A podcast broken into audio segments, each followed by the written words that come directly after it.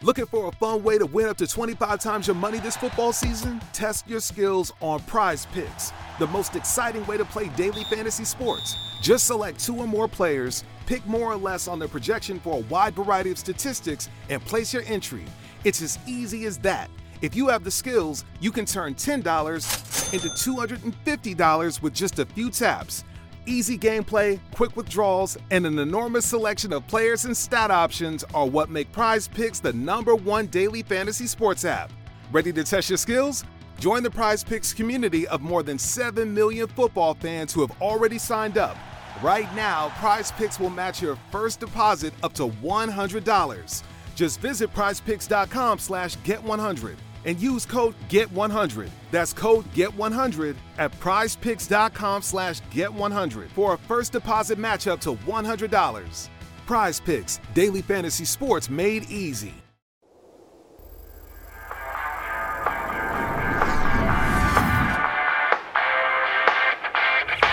And welcome back for the newest edition of the Fantasy Alarm Fantasy Baseball podcast. I'm your host, Colby Conway at Colby R. Conway on Twitter. And with me here, yet again, Matt Selz at the Selzman on Twitter. So, Matt, I know we've been talking a lot here as uh, the kind of the hot stove is picked back up a little bit in a couple days. I had a couple days where you and I weren't updating the MLB free agent tracker, and now we've had a couple signings in the last couple of days. So I know we've been talking, but I got to ask you, how's everything been? Uh, not too bad. It's nice to be playing or uh, talking baseball with you on a day in which it's currently sleeting and or going to start snowing. Hopefully, eventually here in Lincoln. I don't know. They were calling for four inches of snow, and I don't think there's any shot we get it. So, um, you know, it warms my heart to talk baseball, especially on a day where it's sleeting nonstop outside. Yep. If it makes you feel any better, because I know it's not, but I got to tell you anyway, it's 70 and sunny here in North Carolina. Yeah, I know. I know.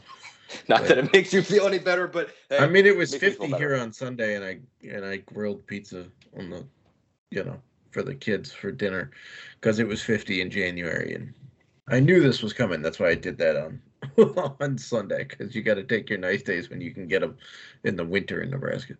I'll, I'll give you credits because if anybody's not following you on Twitter at the Selzman on Twitter, I'll throw that out there once again.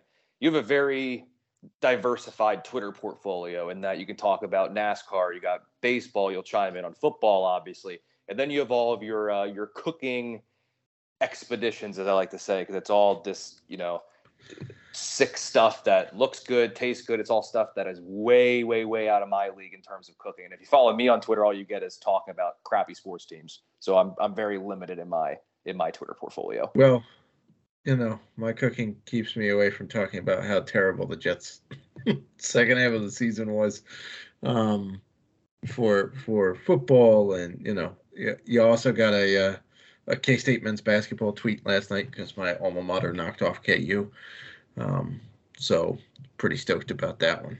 But and then, yeah, and then I got the Texans and Pirates. I don't know I mean, I know where I stand with that. Um, I'm really looking forward to about the end of April for draft season. That's pretty much where my head is at now.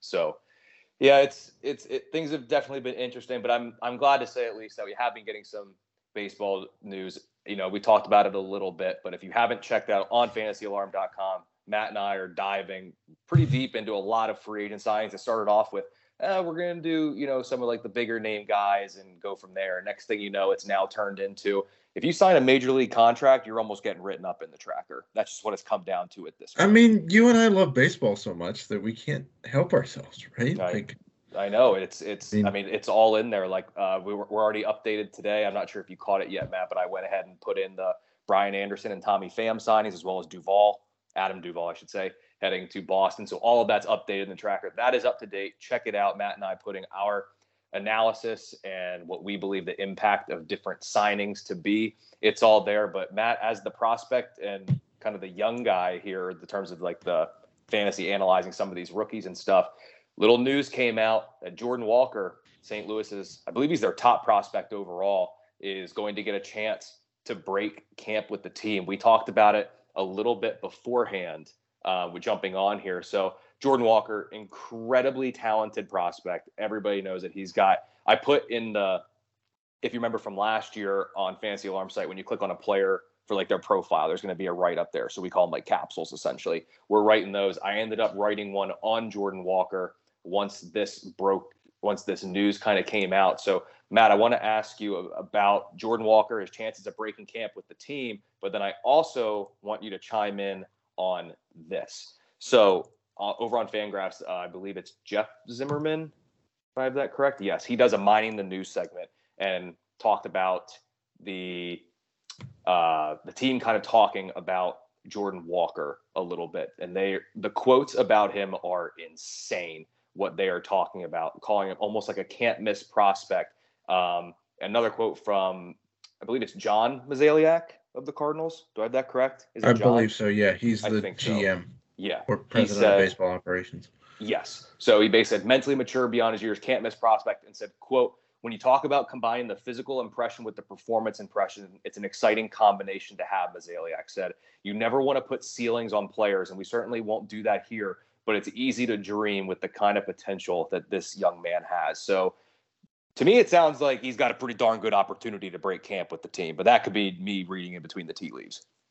I think as long as he doesn't get hurt, he's going to be on the opening day roster. Um, there was a lot of us that were expecting him to come up uh, at the end of last year because we felt, even though it was double A, that he had basically nothing left to prove.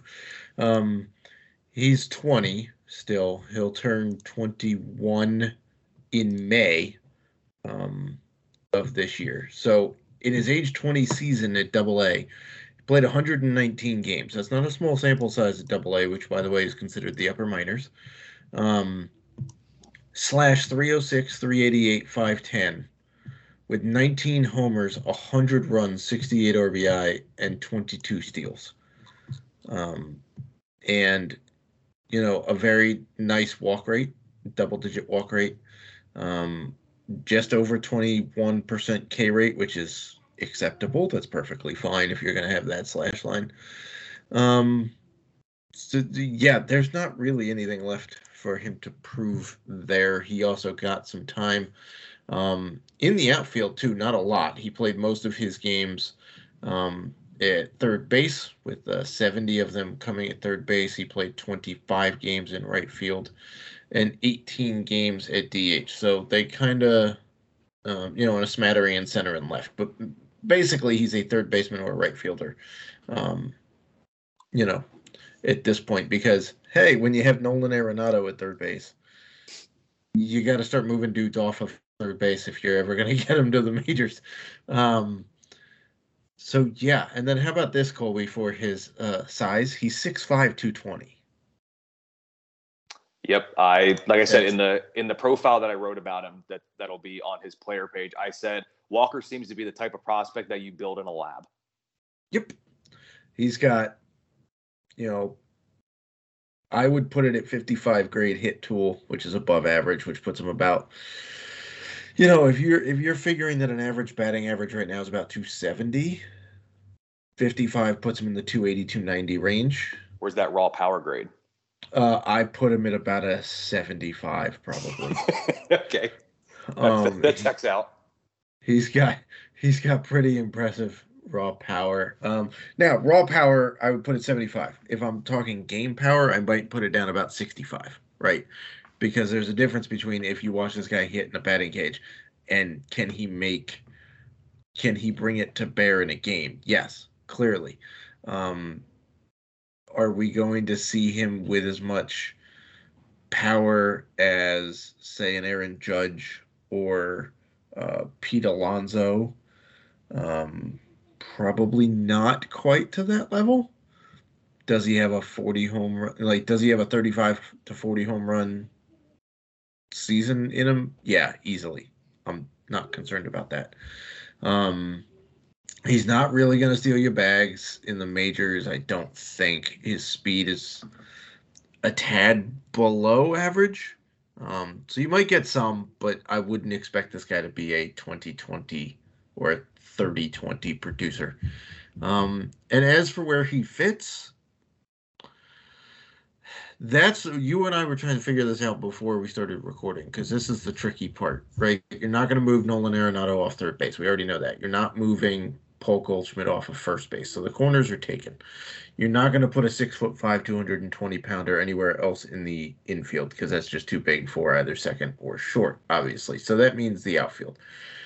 Well, right field is taken by Lars Nootbaar, who's one of the better defensive outfielders at that spot and everybody's fantasy darling this year. So I think Nootbaar is safe. I think if you're going to put him in the field, I think you probably have O'Neill and Carlson split center field and you put Jordan Walker in left. The other option is you just have him get used to major league pitching and you put him in the DH spot and you have Juan Yepez play whenever Walker needs a spell.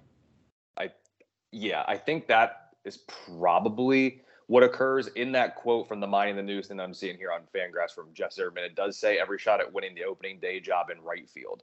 So if they are going to leave him in right, that either means Nootbaar is going to DH center or he moves to center or left. Because here's the thing, Tyler O'Neill. There, there's so many things to look at with this Cardinals team. First off, this lineup is going to be damn good regardless of who's in there. Like it's this very lineup is deep, deep is and yes. circular.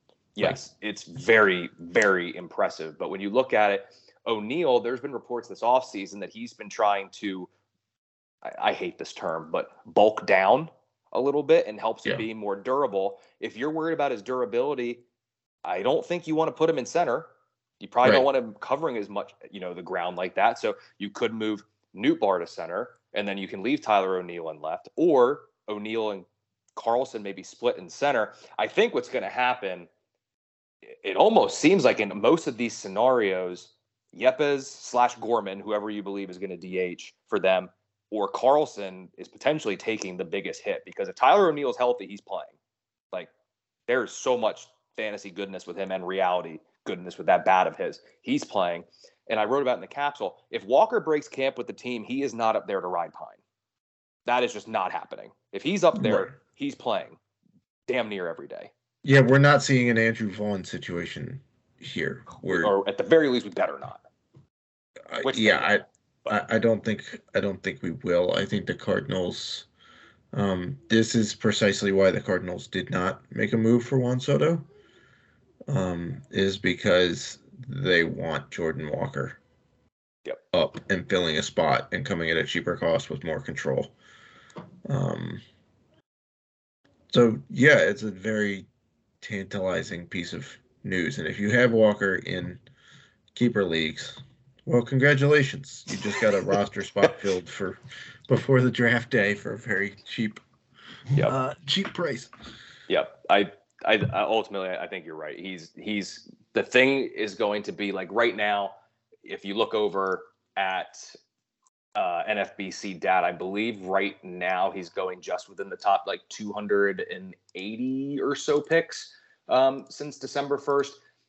Once spring training comes around, he hits that first mammoth home run that circulates Twitter. That ADP is going up. We all know it. Um, Yeah, he's at 283. um, he's at- 283 since December 1st.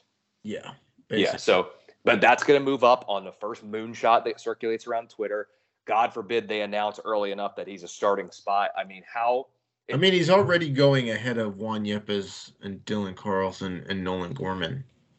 How much higher can his ADP get? You think?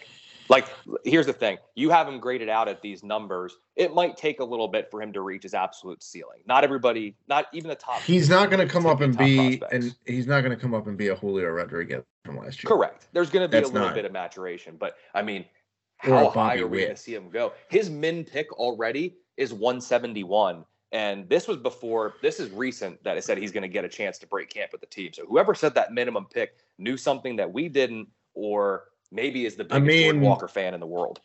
I have him as my fifth overall prospect right now in my top 400. Yeah. I mean, do you think? I mean, where can that ADP get? I mean, is he? Do we do we see him go in the top 150? That was going to be my line.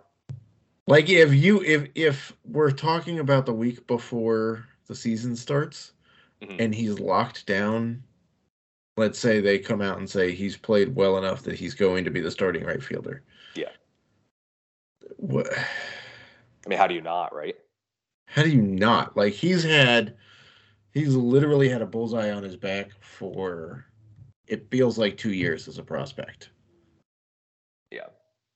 Like people started salivate. Like he's only been in the minors since 2021, right? He started, uh, you know, he got drafted as the 21st overall pick in the June 2020 draft. Obviously, there was no minor league season in 2020, so he did some, you know, instructional work and stuff like that, right? And then he hit the ground running in 2021 and played a grand total of 82 games in 2021 in the minors across A and high A and hit like well over 300, hit 14 total bombs, 14 steals.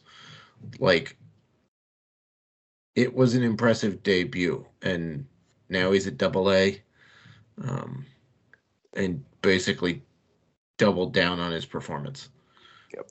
yep. So we'll have to see. We'll have to see how it plays out with with Walker and St. Louis. I mean, at the very least, it, I'm glad they're at least giving him a chance because there is so much fantasy goodness to be had there. To say, I mean, least. I'm just curious who, what are the outfielders going like around 150 right now? So I was looking at that from December 1st.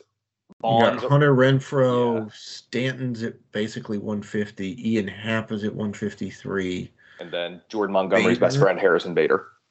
And then Haniger, Nimmo, Oscar. Like, you can't tell me you wouldn't take a shot on Jordan Walker over anybody after Stanton, right? Of those guys, yeah. Happ, I mean, Bader, Haniger, Nimmo, yeah. Oscar Gonzalez, Bellinger, Lars Nootbaar is going at 191. Yeah, Jeff that won't that won't last long.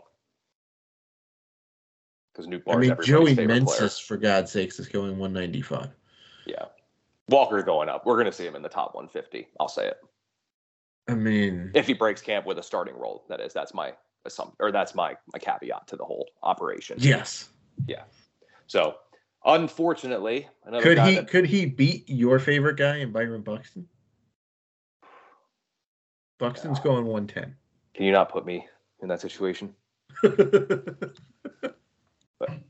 yeah, don't don't slander Buxton's name like I mean, like that. We'll see. We'll see how it all shakes out. Slanders himself. Let me let me ask you this. Uh, okay. Just more mine in the news here. I see. with all these signings that the Cubs have done at first base slash corner outfield, mainly Hosmer, and then bringing in Mancini in the mix, also occupying DH. Matt Mervis is going to start the year in the minors. Scale of one to ten, are you? How, where is your heartbrokenness, if that's a word? because I was excited for Mervis coming into the year. I'm still am, but this kind of cools, puts a little cold water on the flame. He, yeah, I mean, for sure. Look, you're looking at your prototypical corner infielder, right? He's going to hit for pretty solid numbers, you know, pretty solid batting average. He's got pretty decent pop. He'll be a run producer, and then basically nothing in the steals category, which is fine. Don't need that from first baseman. Okay. Um, but I will say the talent plays. Okay. Mm-hmm. If he shows up and he's doing what he did at AAA last year, which was in 57 games, Matt Mervis slash 297, 383, 593 with 15 homers, 41 runs, 39 RBI. Okay. And a 14.6% K rate and a 10.4% walk rate. Okay. He does that again, they will make room for him on that roster. Yep. Uh, and I'm excited like, for Mervis again. There's no there's no reason to think that either Christopher Morel or Hosmer or Mancini is going to hold him down, or Wisdom for that matter, or Zach McKinstry. Yep. Right. Lot lot to like with Mervis. There there are impediments now to Mervis, which correct does sting. Um, but it's not like they went out and signed a combination of, you know, Matt Olson and Nolan Arenado to hold down. You know, this is not a Cardinals corner infield. Correct. Right. Like Hosmer has been so bad he has three different teams paying his salary that he doesn't pay, that he doesn't play for. Yeah. Right. It's like the old Moneyball line with David Justice. No, the Yankees think nothing of you that they're willing to pay you to play against them, right? Like Eric Hosmer is just done. at yeah. this point. Mancini, I think, will be fine at DH. Um, Morel was so hit and miss last year. I don't know what to make of him. Same with Patrick Wisdom, who I'm pretty sure at one point some of these guys wind up going back down to the minors for like a reset. Um, I know the guy everybody thought was going to hold down the first base spot last year uh, did not do that. So we'll see. But again, talent plays. So if he shows his talent in the minors, he'll come back up and he'll force his way onto that roster.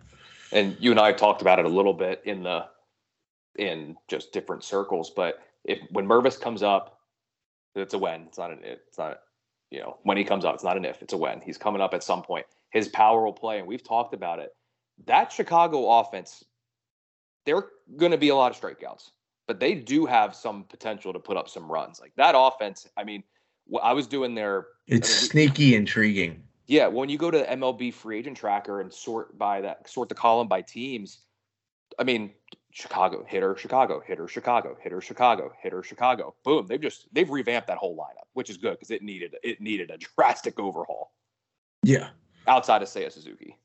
And, and by the way, um, the handedness of Mervis plays into him too because he's a lefty, right? So you've got Hosmer's a lefty. You've got, um, you know, uh, so if Hosmer struggles, you call Matt Mervis up, put him at first base. It's not like you're, you could put him in the same exact spot in the lineup and your righty lefties, you know, rotation doesn't get screwed up either. And it might not even be if Hosmer struggles, it just might be they come to the realization that like Hosmer's just boring. And they're sick of just seeing ground balls every other time. I mean, it's also entirely possible that they really like Matt Mervis and they don't want to start the clock on him just yet. Very true.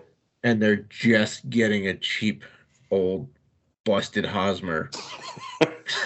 and not on their dime and not on their dime at all because Boston is sort of paying him, but it's really San Diego. They're still paying him to not be anywhere close to San Diego. Um, and you could see, you know, it's the old Kris Bryant. He needs to work on his defense thing. And in like 19 days, when the yeah. clock, like April, whatever date that ends up being. Although they changed it now, right? It's not a service time thing. It's like if he doesn't win AL yeah. NL Rookie of the Year.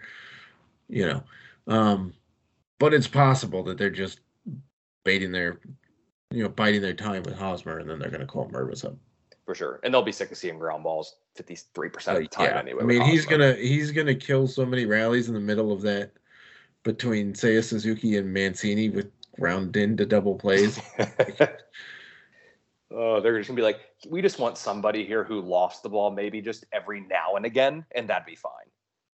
That's like the top half of this lineup is gonna be shanking the bottom half of this lineup at times, right? Because like Hoerner and Swanson and Happ and Suzuki are going to work their way on, and then you're going to come to ground ball double play from Hosmer, and then Mancini will get on base, and then Bellinger won't be able to find the batter's box because he'll be, you know, whatever planet Belly's on most of the time, and then Morel will be, I don't know, maybe it'll leave the park, maybe it won't, I don't know, and then it's either going to be Tucker Barnhart or Yan Gomes, old yeah. legs trying to make it around the bases.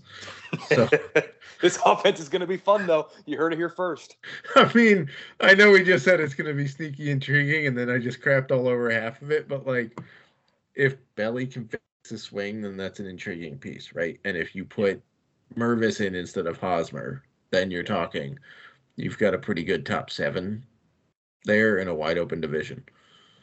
Yep, to say to say the least. So Matt, behind the scenes here, we're, we're starting to get ready for the the MLB draft guide. You know, we're getting ready. Content starting to, you know, tr- trickle in a little bit. We're putting stuff together. Um, of course, you've gotten a sneak peek of it a little bit. I don't know if we're counting the free agent tracker in the draft guide, but that's there. Check out all, everything that's happening there. Um, even if it's not, there's a lot of good information there that you need to know.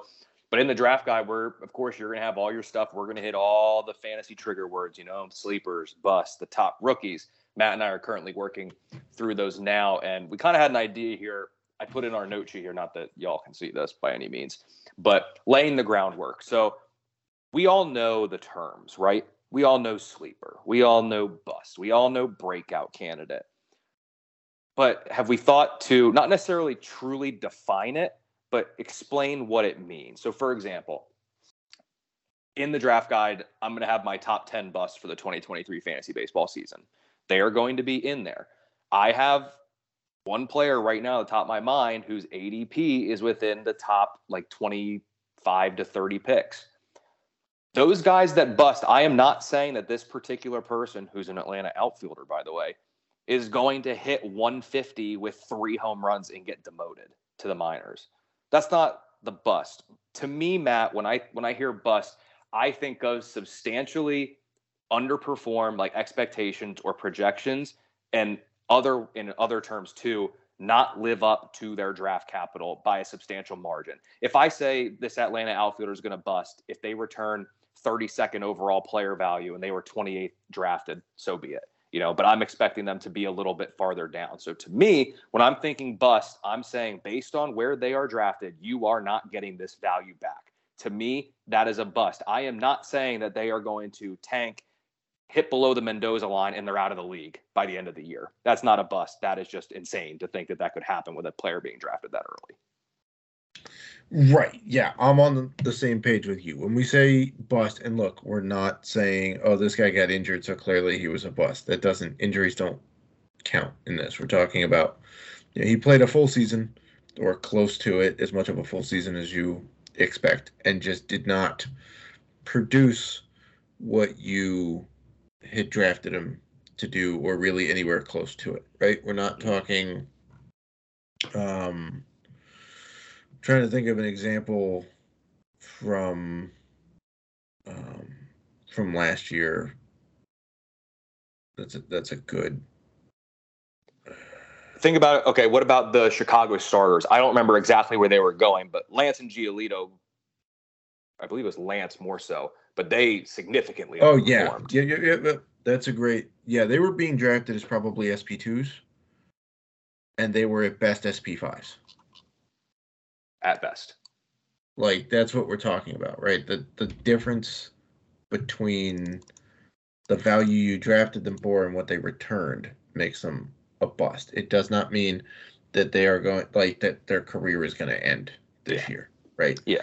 Um you pointed out I believe it's Michael Harris you're talking about. It sure is. Um which coincidentally enough I'm writing up his player capsule uh, right now, which is a very interesting one to, to think about because he only spent 200, less than 200 games in the minor leagues before coming up uh, to the majors and then won Rookie of the Year and and earned himself one of those famed six year, um, you know, contract deals. In fact, Vaughn Grissom's got to be better because he's the only rookie that came up for for uh, Atlanta last year that did not get signed to a long term deal. Mm-hmm. Like his benefit is he chased Dansby Swanson out of town, but yeah, he didn't. Like Spencer Strider got signed to a long term deal. Michael Harris got a long term deal. Um, yeah, so I'm with you on that terminology for bust. But my, I guess my question is, what do you consider? Like, how many rounds, or however you want to put, like, how big of a drop off in return do you need for a guy to be a bust? Like if you draft a guy in the second round and they return fifth round value, is that a bust to you? See, I think again, this is like this is a good practice and kind of why we're doing it and talking about it because you know, I don't know if it's necessarily apples to oranges. Like if I'm taking somebody in the first or second round and they only return fifth or sixth round value, you know, say or we'll say fifth to make it easy for the math terms if I draft a player in the second round, they give me fifth round value. That three round difference is more impactful than my eighth round pick help performing for my team as an 11th rounder. Like there's a right. different level there. So I think earlier on, the the margin for error is smaller. Maybe maybe three three ish rounds. I think is going to be like a safe-ish number to go with. And again, like you said, if like I said, Michael Harris is going to be one of my top bust guys if he goes out week one and has a freak injury, I'm not I'm not victory lapping that. Well, right. Like we're not anybody that victory that. laps injuries is just not the kind of baseball you want to be associated with, to be perfectly yeah. honest. You just can't you can't do that. And then I, also I'll come back to this quick. Um, another good example from last year was um, Sal Perez coming off the 40 plus home run season, being the first catcher off the board by an insane number. Like yeah, that was that was set to fail. He and Realmuto were not even close, and yeah, that Muto was, was that yeah. was set to fail. So that's a good example for that. But I mean, earlier on, I say in the first like two, three, four rounds, because those are your cornerstone players essentially, and if they're not performing as top round guys, I think that's where you're in for a world of a world of hurt. Like so, like you know, look back at Lynn and Giolito. You drafted them as maybe back end SP ones or solid SP twos. For them to give you SP five, even SP four, if you even want to give them there, that was incredibly detrimental to your team. Your pitching was screwed from the start. Like you had, right. you couldn't come back from that. So I say earlier on, maybe two or three, maybe three or three ish rounds of value, and I think later on for somebody to bust, like for your tenth rounder to bust, it's got to be pretty darn bad.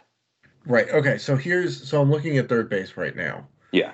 On NFBC ADP from December 1st of 2022 to today.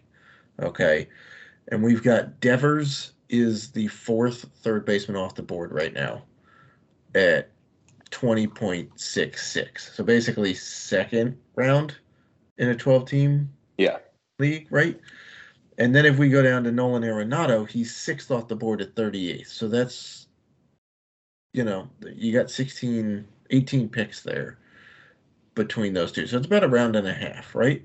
Mm-hmm. And then you go to Bregman, who is seventh off the board at 77 spot, like 77th off the board. So it's basically 40 spots between Arenado and Bregman. Yeah. Then you've got Gunnar Henderson at 91 and a half. After that is now Max Muncy at 145. So what you're saying is that if Devers performs like you take Devers at 20th, right? But he performs like Arenado who went off at 38th, right? That's a couple rounds. That's okay. That's okay. But if Arenado goes off the board at 38th and performs like Bregman going off the board at 77, that would be a bust. Because now you're talking three and a half rounds. Yeah, I would. Yeah, I mean, you're talking 38 to 77, basically 40 picks. That's four rounds in a 10 team. Yeah, you're talking Arenado might be sneaking into the late third, certainly an early fourth, and 77 puts him what seventh round, beginning Around of the there. seventh round. So like that's where it's that I mean that's and that's and that's a tough thing too. Like, do we look at it and say, well, I'm drafting Jose Ramirez at second overall. If he performs as 20th, that's a major bust. I mean, even if he's the 20th player, it's still pretty solid for your team, just maybe not second overall. So like in terms of the gap of production, I think that's honestly going to vary by rounds. But I think if you're going to yeah. put a rough label to it, I mean, you could even look at it at tiers. So if we want to look at third base, let's just just to make it super simple, Let's put Ramirez in his own tier. Right. And let's say Witt and Machado are in a tier, and then Devers and Riley are in a tier. Arenado's in a tier of his own. Then it drops to Bregman. If by the way, why is Austin Riley going off the board after Devers? Well, that's a good draft value that you should probably keep quiet so we can keep getting it. Because I've enjoyed, I mean, I've enjoyed it. I've enjoyed it. So let's let's keep doing it, people keep taking Devers first. Let us let us get Riley, or maybe if you're listening, you should be pushing Riley up above Devers. Maybe that's how I should be wording it. I mean, you should be targeting Riley over Devers for like, sure. That's not and, even like you asked me for a bust. To me, Devers this year is a bust. Devers is. I'm. I'm. Devers is. I'm taking a little closer look at him because it ultimately is going to come down to which version from last year of Devers do you believe in. And again, I think both are a bit extreme. But we'll we'll let's dive into Devers on maybe the next episode. Curious. I think cases. it has more to do with the lineup around him than what he's well, actually capable. That is an issue. That's an issue too. But we'll get the lineup that. around him is not anywhere close to what it was. Even though the lineup last year was not great, it was still better than what they've just put together. I mean, the last four spots in this lineup are Casas, Duvall, Reese McGuire, who's better at taking his pants off than hitting a baseball, and Christian Arroyo Yeah, that I mean that lineup has some concerns. And so Masataka Yoshida, we're not sure what we're getting, right? Like yeah. he was great in Japan, but so was Seiya Suzuki, and that guy had a rough rookie year. Yeah, maybe maybe the way to look at in terms of busts is maybe if they drop two or more tiers at the position. That's fair. That's maybe that's a way to look at it. That's and fair. then obviously later on it's got to be a little bit more, you know. But maybe for the early round guys, because I think most of the bus candidates I have are being drafted within the top 10 to 12 rounds, probably in a 12, 10. Or I mean, it's hard to label anybody outside of the top 150 as a for sure. bust. Like what? Like at that point, I feel like you're 12 rounds deep. You have most of your, like, let's say at that point you've gone, what, eight hitters and four pitchers Yeah. through 12 rounds, probably. Um, so at that point, you've got most of your starting lineup filled. You're basically taking flyers on an SP5 or like a fourth or fifth outfielder.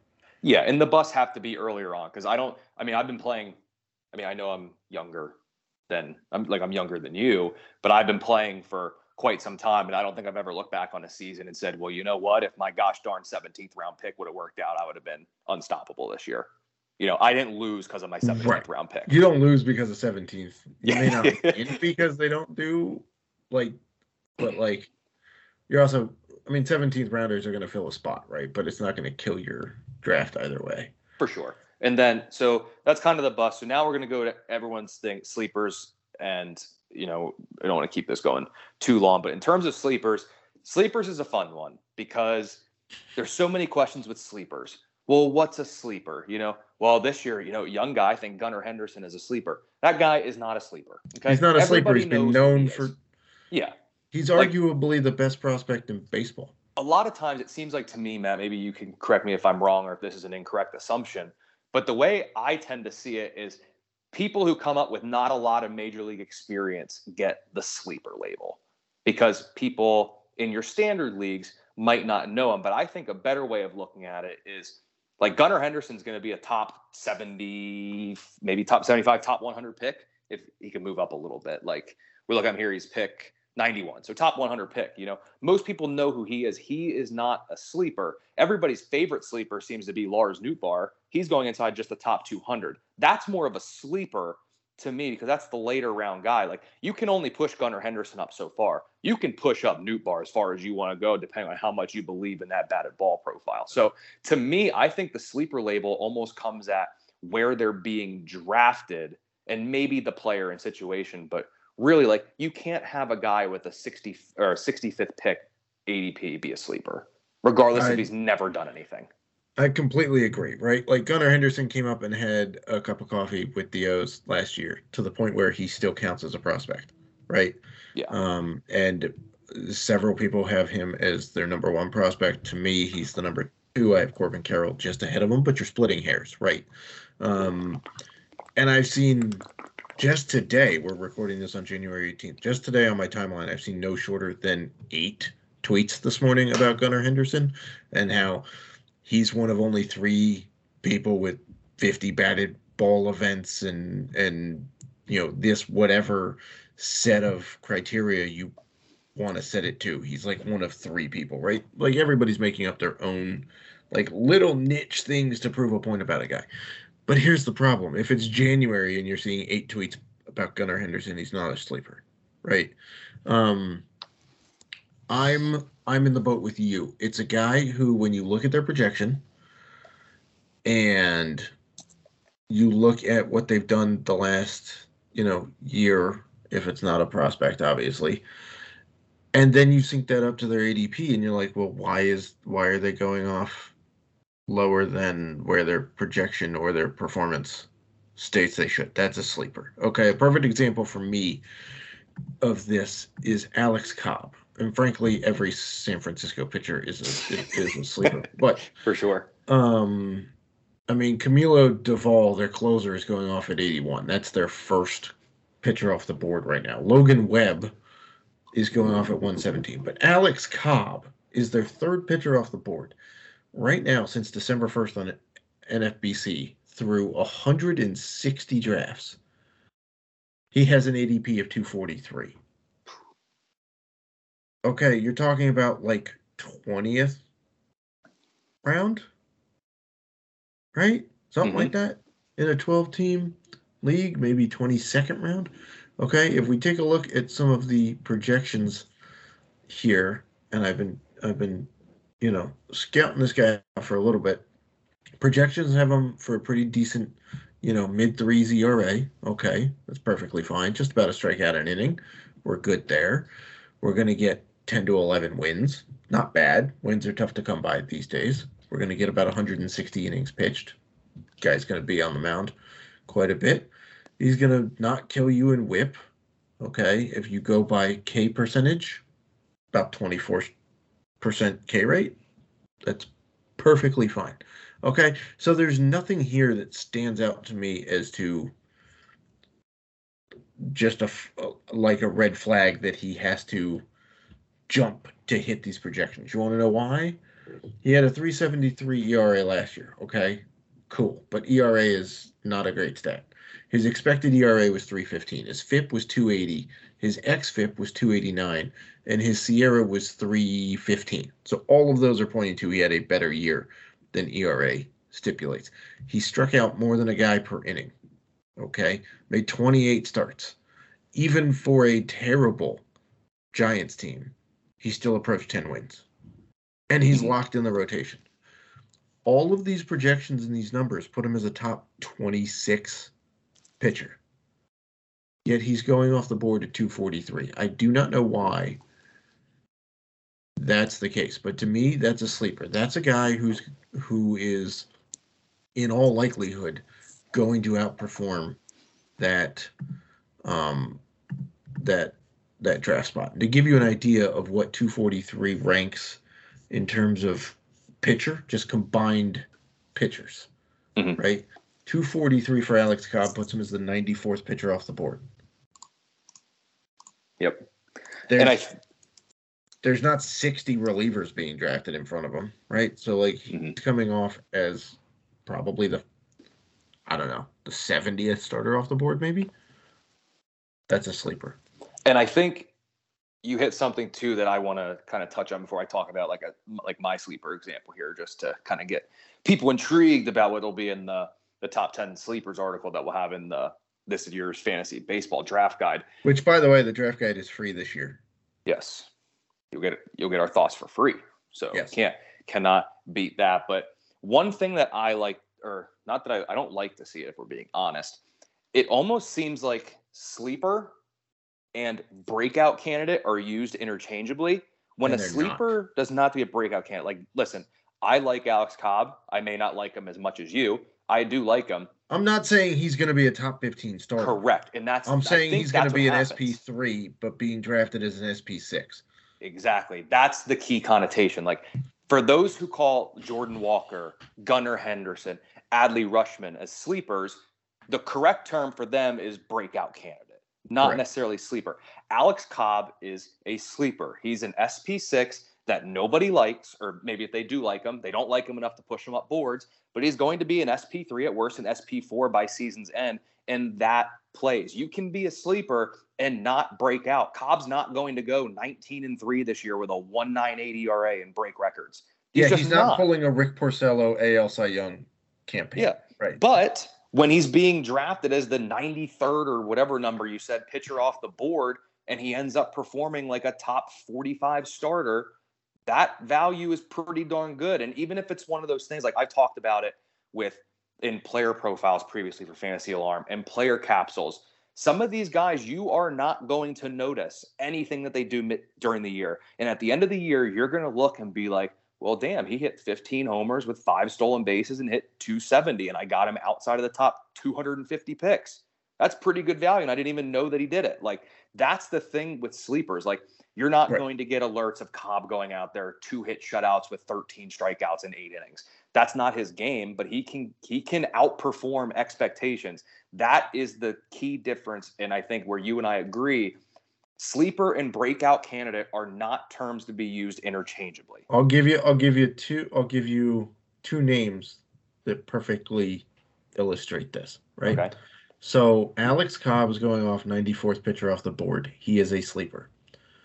The 88th pitcher off the board and the 100th pitcher off the board are Edward Cabrera and Hunter Brown, respectively. Those are breakout candidates. Agreed.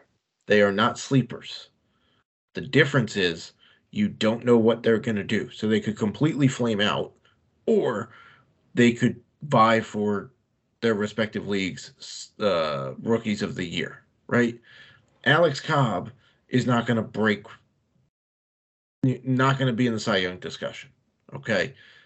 But you know what he is. He's a known value, and he's being drafted too low. That's the difference. Cabrera and Hunter Brown are breakout candidates. Alex Cobb's a sleeper. Now, sure, can a possible sleeper be somewhat of a breakout Yes. candidate? Sure, they can. But when you're using it for the top prospects, they are not sleepers.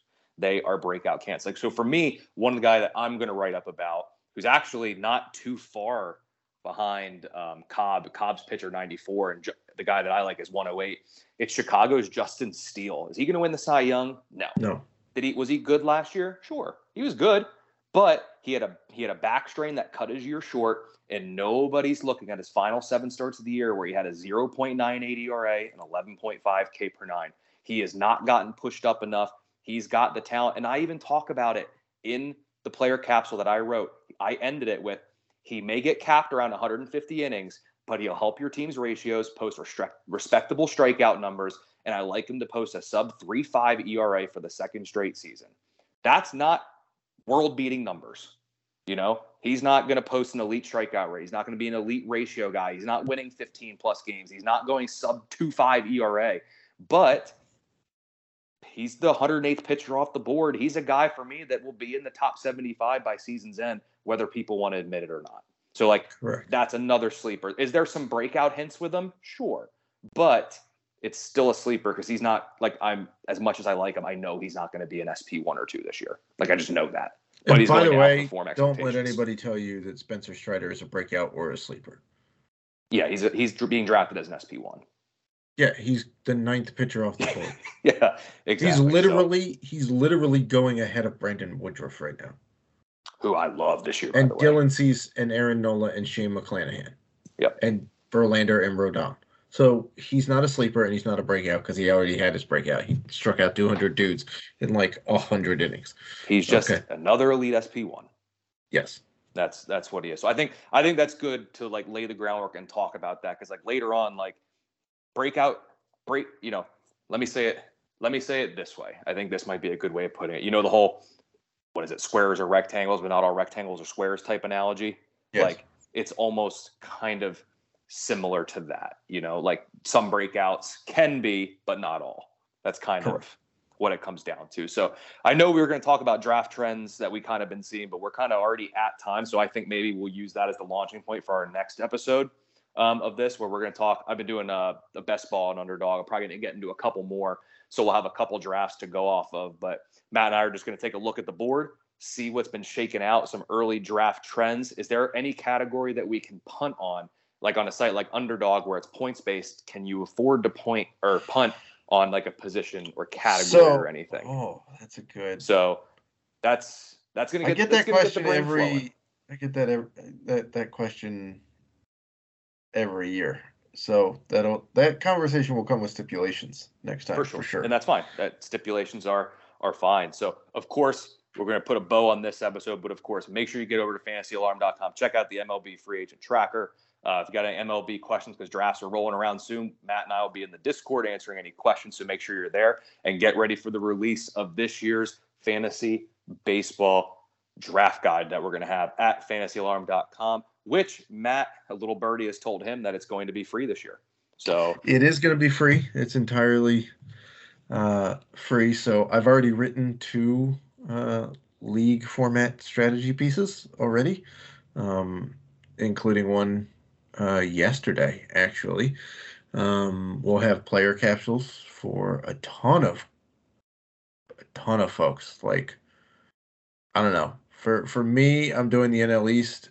Uh, and between the five teams there, I think I have about a hundred between a hundred and 110 player capsules Yep. to do for those five teams. So that should give you an idea of the uh, number of player capsules we're gonna write. That'll be on the player pages. My prospect report or prospect rankings are already out, um, and have already been updated once. We'll see uh, if I update them again based on some some recent, you know, Jordan Walker, Matt Mervis news.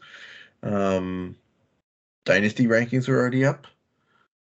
And uh, I will also have an article about players you should target with the shift being out of commission this year because they are banning the shift. Uh, so I will have a breakdown of what that means for fantasy baseball and uh, players you could look at who might also qualify as sleepers. I'm kind of curious as to where one of the main guys sits. Um, ooh, he's got a n- nice and tidy little value there. The, the the main guy I'm writing about is going off the board right now at pick 67. Okay. And so I think there's some value there. Go go scramble to see who that player is. Check out everything we got for you at fantasyalarm.com. Give Matt a follow on Twitter at the Selzman. Give me a follow at Colby R. Conway. And we will see you next time for the next edition of the Fantasy Alarm Fantasy Baseball Podcast.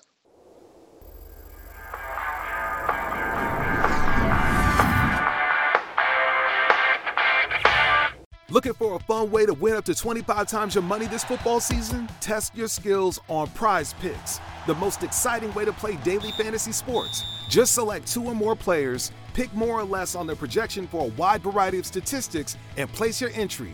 It's as easy as that. If you have the skills, you can turn $10 into $250 with just a few taps. Easy gameplay, quick withdrawals, and an enormous selection of players and stat options are what make Prize Picks the number one daily fantasy sports app. Ready to test your skills? Join the Prize Picks community of more than 7 million football fans who have already signed up. Right now, Prize Picks will match your first deposit up to $100. Just visit prizepicks.com slash get100 and use code GET100. That's code GET100 at prizepicks.com slash GET100 for a first deposit match up to $100. Prize Picks, daily fantasy sports made easy.